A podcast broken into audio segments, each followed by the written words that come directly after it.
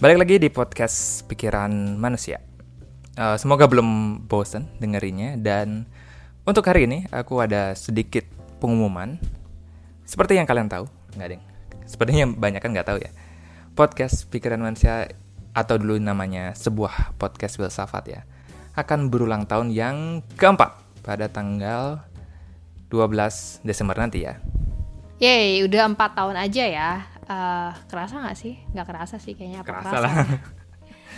Ah, Oke, terus kenapa nih kalau kita ulang tahun? Um, biasanya juga nggak ada perayaan apa-apa tuh, nggak ada kamu giveaway sesuatu gitu kan? Emang apa yang beda dengan ulang tahun kali ini?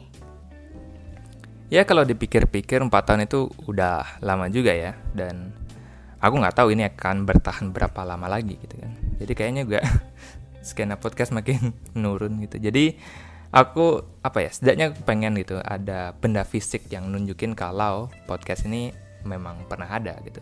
Dan walaupun eh, podcast kita nggak segede podcast-podcast lain ya, tapi aku pengen lah kita sekali aja gitu ada punya merchandise gitu. Dan di ulang tahun keempat ini aku pengen bikin kaos lah ya. Desainnya sih belum ada sebenarnya ya. Dan karena aku takut apa ya dikit yang minat jadi aku mau coba polling dulu ya nanti aku bahkan pilih di bikin polling di instagramnya eh, pikiran manusia Jadi pastiin kalian udah follow akun Instagram kita di @pikiran dan manusia.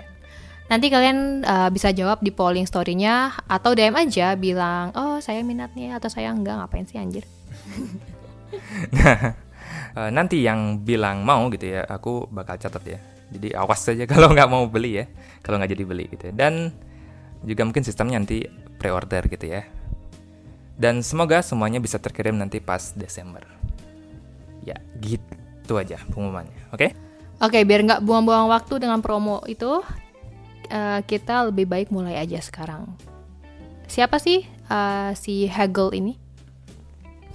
Mungkin pertanyaan yang lebih tepat untuk mengawali episode ini bukan siapa itu Hegel, tapi kenapa? Kenapa Hegel? Atau mungkin kenapa baru sekarang bahas Hegel? Dan jawabannya sederhana sebenarnya, adalah karena aku dari dulu nggak terlalu pede gitu ya dengan pemahamanku mengenai Hegel dan gerakan idealisme Jerman ini. Apalagi Hegel itu kan terkenal dengan tulisannya yang susah gitu dipahami. Jadi dia nulis itu bisa dibilang ya banyak yang bilang scholar bilang bahwa dia tuh sangat ngejelimet nulisnya gitu ya nggak detail gitu eh, apa detail apa banyak banget gitu ya dan nggak direct gitu ke mana-mana gitu jadi cukup lama gitu aku ngindarin eh, ngebahas Hegel ini sebenarnya tapi setelah wawancara sama Kang Syarif kemarin gitu kan dan ternyata skena filsuf Indo itu emang yang lebih ke kontinental gitu kan sedangkan aku sendiri aja kebanyakan belajar analitik jadi mungkin aku merasa aku perlu gitu ya mulai uh, mempelajari filsuf-filsuf kontinental gitu. Walaupun aku udah pernah bahas juga kayak eksistensialisme dan lain-lain. Tapi masih banyak pemikiran filsuf dari uh, cabang kontinental ini dan yang belum aku bahas. Dan tentunya di mana lagi kita mulai gitu ya, selain dari Hegel gitu. Oke, kalau gitu kita bisa mulai dari mana nih untuk memahami pemikirannya Hegel? Jadi untuk sedikit perkenalan, George uh, Wilhelm Friedrich Hegel atau biasa dikenal sebagai Hegel adalah seorang filsuf Jerman pada abad ke-19. Dia terkenal karena kontribusinya dalam berbagai bidang filsafat, terutama filsafat sejarah, filsafat politik, dan uh, filsafat metafisika. Kita nggak bakal bahas seluruh isi pemikirannya Hegel di sini ya. Nggak mungkin sih lebih tepatnya. Tapi mungkin kita bisa mulai dengan memahami bagaimana gitu ya pendahulunya si Hegel ini dalam melihat dunia gitu ya. Jadi kita akan masuk ke ranah metafisika dulu nih gitu ya. Jadi apa ya? Secara naluri gitu ya. Kita kita kan melihat terdapat dua alam gitu di dunia ini. Jadi ada alam eksternal yang ada di luar kita seperti kayak kita ngelihat pohon, gedung atau gunung apa pun lah di depan mata kalian sekarang nih, tembok, meja atau apa. Itu kan di luar diri kalian gitu ya. Terus ada alam internal gitu ya yakni yang ada di dalam pikiran kita gitu ya, nggak di luar gitu ya. Dan di pikiran kita ada ide-ide gitu ya, ada ide, ada konsep gitu seperti lingkaran, konsep jomblo itu kan pikiran gitu ya. Ide akan panas misalnya, rasa manis, asin dan lain-lain itu kan internal gitu ya. Nah, dua hal ini gitu ya, dua alam ini, secara naluriah kita rasakan lah. Semua orang bisa merasakan ada dua alam gitu ya. Tapi gitu ya, bagi filsuf bernama George Berkeley, dia nggak setuju dengan common sense itu. Bagi Berkeley gitu ya, yang ada hanyalah dunia ide yang ada di pikiran kita. Jadi bagi dia gitu ya, bagi Berkeley, sesuatu itu ada gitu ya jika hanya jika kita sedang amati seperti itu. Jadi dia dia ada di pikiran kita gitu ya. Oh ya, ini kayaknya kita pernah singgung ya. Uh, Berkeley ini pernah bilang to be is to be perceived. Untuk ada adalah untuk diamati. Jadi kamu ada ketika aku sedang liatin gitu. Dan kamu nggak ada kalau aku berhenti ngeliatin kamu. Ya tentu ini adalah kesimpulan yang absurd bagi banyak orang gitu ya masa gitu sih apa ya misalnya orang tua aku gitu masa mereka berhenti ada kalau aku lagi nggak ngeliatin mereka gitu ya aneh gitu kayaknya nggak bisa diterima uh, idenya Berkeley ini maka dari itu gitu ya solusi dari Berkeley mengenai bahwa dunia itu ada ketika dipersif adalah dengan mem, apa ya bahwa terdapat ultimate perceiver gitu ya, atau ada pengamat yang utama dan pengamat ini selalu mengamati dunia jadi semuanya akan selalu ada gitu ya dan siapa lagi gitu ya yang selalu mengamati dunia ya tanpa henti ya Tuhan gitu jawabannya Berkeley Oke, sampai sana paham. Jadi itu yang disebut sebagai uh, idealisme ya. Bahwa dunia hanya terbentuk dari ide. Kebalikan dari materialisme yang menyatakan bahwa dunia itu ya cuma materi aja. Terus gimana? Apakah Hegel setuju dengan Berkeley? Nah, belum belum, belum sampai Hegel. Kita pindah dulu nih ke Immanuel Kant gitu ya. Kant juga filsuf asal Jerman, pendahulunya Hegel, tidak setuju dengan Berkeley. Bagi Kant, realitas itu tetap ada gitu ya. Dunia eksternal itu atau materi di luar itu di luar dari kita ya, itu ada dan bukan cuma ada di pikiran kita. Hal yang di luar diri kita seperti pohon, jam tangan, buku dan lain itu itu ada. Dan Kant menyebut hal itu num noumena gitu ya. Noumena atau things in themselves gitu dia. Hal-hal dalam dirinya sendiri. Tapi kita tidaklah mempunyai akses secara langsung kepada noumena tadi. Bagi Kant yang ada hanyalah uh, fenomena gitu ya. Atau fenomena itu bagi dia interpretasi kita terhadap noumena tadi atau things in themselves. Kalau aku suka apa ya interpret maksudnya kan itu jadi kayak gini. Jadi kayak misalnya aku lagi lihat jam tanganku nih misalnya. Yang aku lihat tuh kan bukan jam tangan benar-benar numena itu gitu ya. Yang aku lihat sebenarnya cuma pantulan dari foton gitu kan uh, cahaya yang masuk ke mataku tapi jam itu aku nggak pernah bisa akses langsung atau lihat langsung gitu ya. Hanya melalui fotonnya gitu misalnya terus sekarang anggaplah aku pegang jam tangan gitu ya berasa halus gitu besinya tapi dari sudut pandang fisika gitu, misalnya tanganku itu tanganku sama jam tangan itu itu nggak pernah sama sekali bersentuhan ya. Yang kita rasakan tadi itu ya, itu cuma reaksi atom tanganku dengan atom jam tangan tadi saling menolak satu sama lain. Itulah rasa sentuhan gitu ya. Tapi kita nggak pernah bisa menyentuh itu gitu ya. Jadi bukan cuma kita nggak pernah ngelihat noumena secara langsung ya, kita bahkan nggak pernah benar-benar pegang. Kalau suara dari benda luar itu pun cuma interpretasi uh, apa namanya gendang telinga kita terhadap getaran di udara gitu aja kan. Dan rasa pun interpretasi lidah doang, ya kan? Nah, makanya beda dengan Berkeley gitu ya. Menurut Kant dunia luar itu ada, cuma ya itu bentuk interpretasi kita menggunakan panca indera gitu ya. Dan inilah apa idealisme versi Immanuel Kant. Dan ini disebut idealisme transcendental gitu. Sampai sini semoga masih betah ya, masih masih kuat ya dengerinnya. Uh, jadi sabar aja dulu. Harusnya semakin ke depannya makin menarik. Tapi kita perlu nih untuk ngejelasin, memang harus gitu dijelasin sedikit mengenai sejarah pemikiran idealisme ini gitu ya, untuk bisa paham apa yang Hegel mau sampaikan gitu ya. Ini juga alasan sih kenapa aku ngindarin dia ya. Banyak yang perlu diklarifikasi gitu. Oke, terus sekarang masuk ke Hegel nih. Udah nih masuk ke Hegel. Yeah. Kalau idealisme versi Hegel gimana emangnya?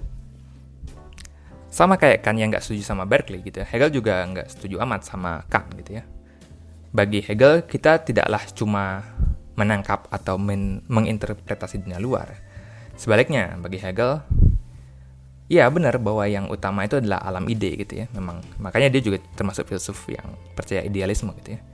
Tapi tidak berhenti cuma di sana, cuma interpretasi doang gitu ya. Bagi Hegel, pikiran atau ide lah sebaliknya gitu ya yang mempengaruhi atau membentuk dunia luar gitu ya. Jadi ada andilnya gitu ya pikiran kita dalam membentuk bagaimana kita melihat dunia luar gitu, melihat realitas gitu. Oh, jadi realitas itu ya apa yang kita pikirin. Tapi masa iya sih? Yaudah nih, aku pikirin aku kayak aja deh nih. Tapi nyatanya kan aku belum kayak nih, masih gini-gini aja nih Kismin. Nah, tentu nggak nggak gitu ya maksudnya Hegel.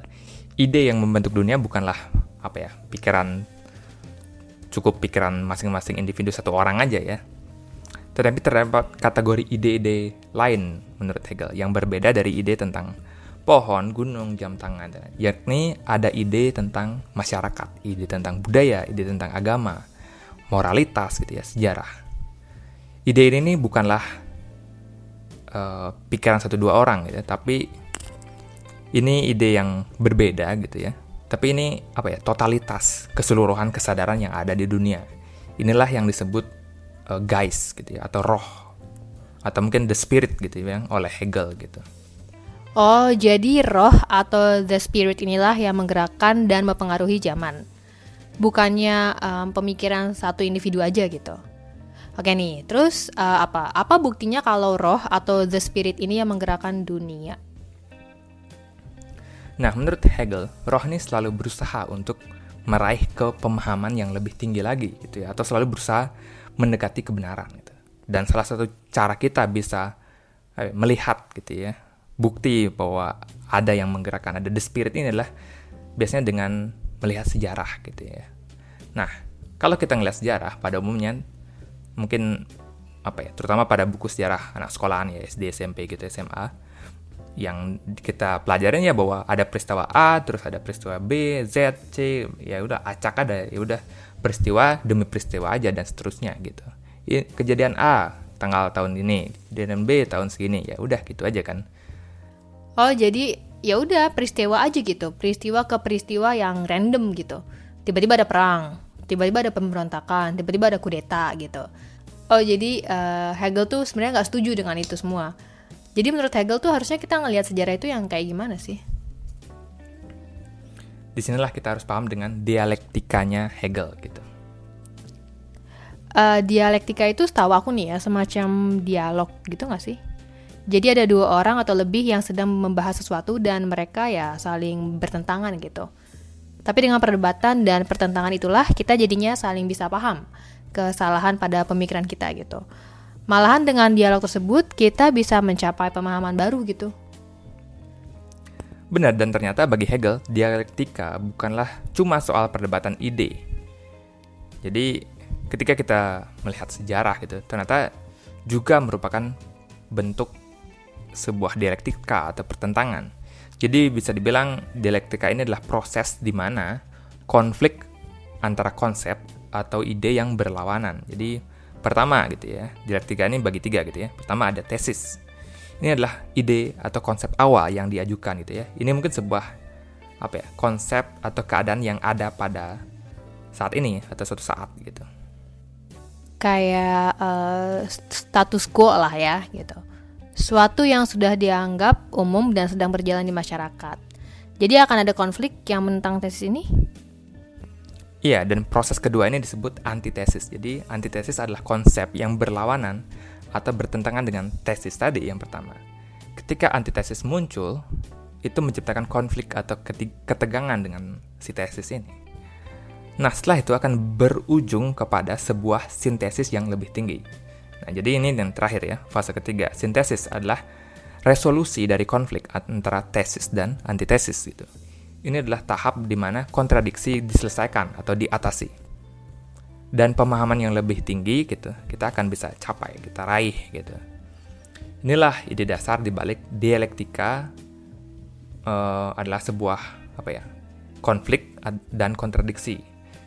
Ini adalah bisa dilihat gitu ya, dialektika ini motor utama yang menggerakkan perubahan dan perkembangan zaman gitu. Oh, jadi pentingnya dialektika dalam pemikiran Hegel adalah untuk uh, memahami perkembangan konsep dan sejarah sebagai suatu proses yang dinamis dan berkelanjutan. Itu juga berlaku untuk evolusi pemikiran individu dan masyarakat dalam perjalanan menuju pemahaman yang lebih baik tentang kebenaran dan rasionalitas. Tapi aku penasaran nih, ini kan baru uh, omongannya Hegel. Emang sejarah beneran ngikutin alur tesis, antitesis, kemudian sintesis? Nah, contoh gampang yang kita bisa lihat ya, yang juga sering dijadiin contoh itu ya, ya apalagi kalau bukan revolusi Prancis gitu ya. Jadi tesisnya dalam konteks ini ya adalah sistem monarki absolut di Prancis sebelum revolusi Prancis gitu ya pada abad ke-18. Jadi pemerintah monarki yang kuat dan ketidakpuasan di antara masyarakat merupakan tesisnya nih gitu ya. Oh, berarti antitesisnya adalah muncul dalam bentuk revolusi Prancis yang dimulai pada tahun 1789. Revolusi ini merupakan reaksi terhadap uh, pemerintahan monarki absolut, penindasan ketidaksetaraan sosial dan ketidakpuasan rakyat saat itu ya siapa juga ya yang lama-lama tahan pada raja dan ratu yang nggak mikirin rakyatnya. Pakai pajak rakyat buat kesenangan pribadi, foya-foya itulah. Revolusi tersebut menghasilkan perubahan dramatis dalam struktur sosial dan politik Prancis saat itu. Nah, inilah sintesis dalam kasus ini ya. Jadi adalah adalah sebuah apa ya, pembentukan Republik Prancis gitu ya dan kemudian kekaisaran Napoleon Bonaparte. Meskipun awalnya terjadi ketidakstabilan politik dan kekacauan selama revolusi Prancis itu, akhirnya Prancis mengalami penataan kembali gitu ya, politik dan pembentukan sebuah pemerintahan yang lebih kuat gitu ya, di bawah Napoleon. Napoleon gitu, kemudian memimpin Prancis dan eh, negara-negara lain dalam perang Napoleon itu ya, yang mempengaruhi banyak aspek sejarah di Eropa. Ya nggak penting lah ya. Jadi intinya ini, ini adalah sintesis gitu ya karena itu menciptakan kestabilan politik meskipun dengan agak sentuhan otoriter gitu ya. Jadi proses ini tuh nunjukin gimana konflik antara tesis berupa monarki absolut dan antitesis berupa revolusi uh, Prancis. Akhirnya menghasilkan sintesis berupa terbentuknya Republik Prancis dan Kekaisaran Napoleon yang mencerminkan perkembangan sejarah dan pemikiran manusia. Ya benar. Tapi progres nggak sampai pada sintesis saja karena sintesis pun itu sendiri lama kelamaan akan menjadi kembali balik lagi itu menjadi tesis itu sendiri ya dan proses dialektika ini akan terjadi lagi gitu terulang. Oh jadi kayak akan terulang lagi gitu terus-terusan. Berarti sejarah itu ya muter-muter terus atau gimana menurut Hegel? Kan sering tuh ada istilah sejarah akan terus berulang. Oh, sebenarnya nggak kurang tepat ya kita harusnya nggak ngelihat tesis, antitesis, dan sintesis itu sebagai pengulangan, sebagai lingkaran ya. Iya, memang pergerakan sejarahnya agak memutar gitu ceritanya, tapi memutar naik gitu ya. Jadi kita ngelihatnya sebagai bergerak secara spiral ke atas gitu ya. Hegel merujuk pada konsep ini gitu ya, pemahaman sejarah sebagai proses yang berkembang, yang bergerak maju gitu ya. Tadi kan udah bilang ya, guys itu atau roh itu kan pengen selalu mencapai kebenaran lebih tinggi itu apa pemahaman yang lebih tinggi gitu ya menjadi pemahaman yang lebih baik tentang kebenaran dan rasionalitas. Oh, jadi uh, bagi Hegel sejarah bukan hanya urutan acak peristiwa sejarah. Sebaliknya nih, justru sejarah itu adalah proses yang teratur dan berkelanjutan yang berkembang seiring berjalannya waktu. Ini adalah perjalanan menuju pemahaman yang lebih baik tentang kebenaran benar kita bisa lihat proses ini pada banyak hal, banyak revolusi lah. Misalnya kayak revolusi ilmiah gitu ya yang dimulai pada abad ke-16. Jadi ini juga contoh bagus bahwa memang ada spiral sejarah gitu ya, pergerakan yang terus naik gitu ya. Pada saat itu pemahaman tentang alam semesta dan ilmu pengetahuan apa ya, secara umum masih sangat terbatas. Terus tapi ada revolusi gitu ya melalui karya ilmuwan seperti Copernicus, Galileo, Newton dan lain-lain uh, pemahaman tentang alam semesta dan prinsip-prinsip ilmiah berkembang pesat setelah itu gitu kan. Ini menciptakan apa ya perubahan yang mendalam dalam cara manusia memahami dan memetakan realitas dunia gitu. Iya sih, kita juga mengalami perubahan pada bagaimana kita memproduksi barang. Revolusi industri yang dimulai di Inggris pada akhir abad ke-18an adalah contoh nyata dari perkembangan sosial dan ekonomi yang menunjukkan spiral sejarah. Perubahan ini melibatkan peralihan dari ekonomi agraris ke ekonomi industri. dengan dampak besar nih pada masyarakat, teknologi, dan hubungan antar kelas-kelas sosial. Iya kan kayak apa ya? Revolusi teknologi juga kan gitu kayak dulu aja HP cuma apa 64 MB itu udah gede banget tapi sekarang udah sampai 2 tera gitu kan secepat itu perkembangannya dan ya kita selalu berupaya meraih apa ya hal lebih tinggi gitu Oke, ya tentulah manusia dengan pikirannya mampu memajukan peradabannya ke tingkat-tingkat yang lebih tinggi lebih tinggi lagi. Tapi klaim Hegel bahwa kita pasti selalu maju itu uh, kayak terlalu berani gak sih? Buktinya sekarang aja kita masih ada kekerasan, ada perang yang muncul-muncul lagi. Ya walaupun gak di seluruh dunia sih. Ya gimana ya? konflik dan pertentangan itu adalah memang ala, apa proses alami ya kan memang itu kan definisi tadi dialektika yaitu ketergangan antara tesis dan antitesis gitu dan dalam proses pem, pemahaman sejarah konflik dan pertenang, pertentangan ini ya harus kita selesain gitu, atau diatasi untuk bisa pemahaman yang lebih baik lagi kayak tadi. Jadi meskipun gitu dia bilang gitulah. Tapi aku pun sedikit setuju dengan kamu bahwa aku juga ragu dengan klaim bahwa kita akan selalu beneran gak sih kita berusaha menjadi lebih baik gitu ya. Soalnya aku kira kita udah gitu ya harusnya memiliki pemahaman lebih baik tentang bahwa perang itu ya menghasilkan korban jiwa yang tidak bersalah gitu. Kita udah lihat sia-sianya sebuah peperangan di Perang Dunia 1 dan 2 gitu dan diakhiri dengan pengeboman di Hiroshima dan Nagasaki. Tapi sepertinya kita belum benar-benar paham gitu ya. Kalau perang itu ya apa ya tindakan bodoh gitu ya. Harus berapa korban lagi gitu ya berapa anak-anak lagi yang harus jadi korban baru penguasa-penguasa tadi lah di negara itu sadar gitu ya betapa bodohnya keputusan mereka. Jadi gimana ya lucu aja kalau klaimnya Hegel bilang kita selalu berusaha mendapatkan pemahaman yang lebih baik tapi kok kesalahan itu diulang-ulang lagi gitu kan jadi ya kapan belajarnya gitu nggak nggak nggak nggak belajar belajar juga gitu jadi kalau kita telusuri lagi nih ya, tentu kita sebagai manusia secara pemikiran bergerak maju. Tapi ada aja lah kesalahan yang kita ulang-ulang-ulang-ulang lagi. Sepertinya pergerakan spiral sejarah yang Hegel kira itu tidaklah bergerak semulus itu nggak sih? Ya begitulah, mungkin itu sih untuk apa ya idenya Hegel dan tapi juga ironisnya dengan kejadian sekarang ya yang terulang lagi uh, kesalahan yang sama gitu membuat apa yang Hegel bilang kalau kita akan belajar itu kayaknya kita sebagai umat manusia nggak belajar gitu. Kita masih ulang lagi kesalahan yang sama gitu. Ya gitulah. Mungkin itu aja untuk Hegel kali ini. Jadi semoga yang aku sampaikan ini cukup akurat ya jadi aku pun agak sulit memahami tulisannya tulisannya Hegel gitu ya jadi kira-kira inilah gitu ya pemikirannya yang agak aku oversimplify gitu Thank you ya udah mau dengerin. Ingat jangan lupa cek di Instagram Pikiran Manusia dan info ini kalau kalian minat untuk beli merchandise kita. Jangan lupa seperti biasa komen di reels kita. Ya, atau di mana pun lah. Di Noise, di First Story dan lain-lain. Dan follow di Spotify. Oke, okay, infoin ya merchnya. Kalau kalian setuju. Oke. Okay? Bye. Setuju aja ya. Bye bye.